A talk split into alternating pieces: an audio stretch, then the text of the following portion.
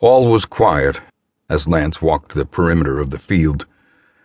The lack of howls and shrieks knotted his stomach. The cries of the monstrosities usually filled the air. Not hearing them cast an eerie silence over the compound that had him on edge. He paused under one of the large lights casting a yellowish glow over the area and listened. Nothing except crickets and the crackle of fires by the tents. Was the forest surrounding their camp truly void of Vladdies? That didn't seem possible to Lance. The vampire things had dogged them for months, always arriving shortly after sundown.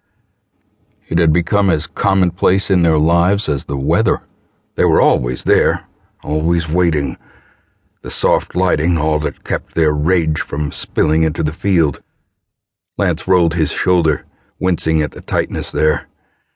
The knife wound had finally healed, but the muscles still ached occasionally. Brown thought they were phantom pains. Lance wanted to slap him every time he said that. How long had it been since their encounter with Ralph? Four weeks? Six? He wasn't sure. It couldn't have been much longer than that because Cass didn't even have a baby bump yet. The relevance of time had changed. Alarms didn't wake the survivors of the Xavier virus anymore. Now they warned that the night had approached, that death waited on the horizon for anyone not in a safe zone before the sun fell from the sky. No one cared what day it was. All that mattered was the sunset. Lance had finally felt strong enough to take a few shifts on watch. Tonight was his third in a row. He preferred working during the day exploring the ruins of the old world for supplies, but he couldn't rightfully complain. He'd been on the bench for too long and had to earn his place on the team like everyone else. A few men sat around a small fire, laughing at obscene jokes. They hushed the loudest of their group every few minutes, fearing that he might wake the rest of the compound. Lance ignored them and stepped toward the edge of the clearing, stopping at the tree line. He inspected the darkness beyond. Where are you bastards? he whispered. Sitting in a lawn chair to his right was a man of roughly fifty. He wore a trucker's baseball cap pulled low. A rifle sat across his lap. A battery operated spotlight rested between his feet. He nodded at Lance before turning his attention back to the woods. Lance returned the gesture, trying to recall the man's name. Jim? Joe? He couldn't remember. Guards worked in shifts through the night, spaced forty yards apart. They sat at the edge of the light, watching and listening for the infected. If any came too close, the guards would repel them with the spotlights. They'd fired guns at the beasts only a handful of times in the past month. The light kept them at bay. The vampires preferred the safety of the forest, baying their disdain for the humans just out of their reach. But not tonight.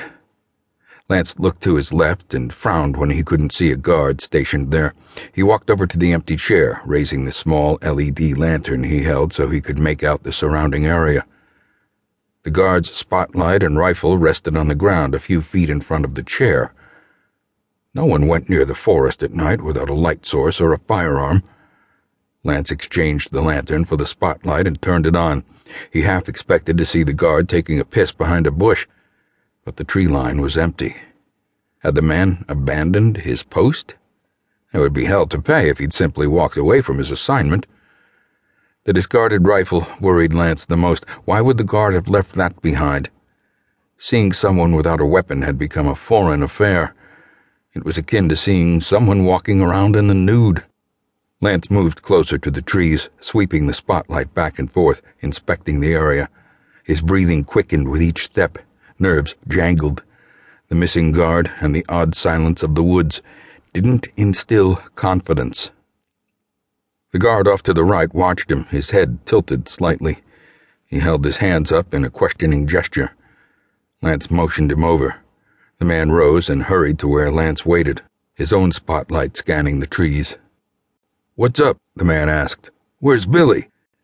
Lance winced at the name. Billy was a teenager of fourteen He'd been given guard duty shifts after weeks of earnest negotiating. He wanted to earn his keep the same as everyone else.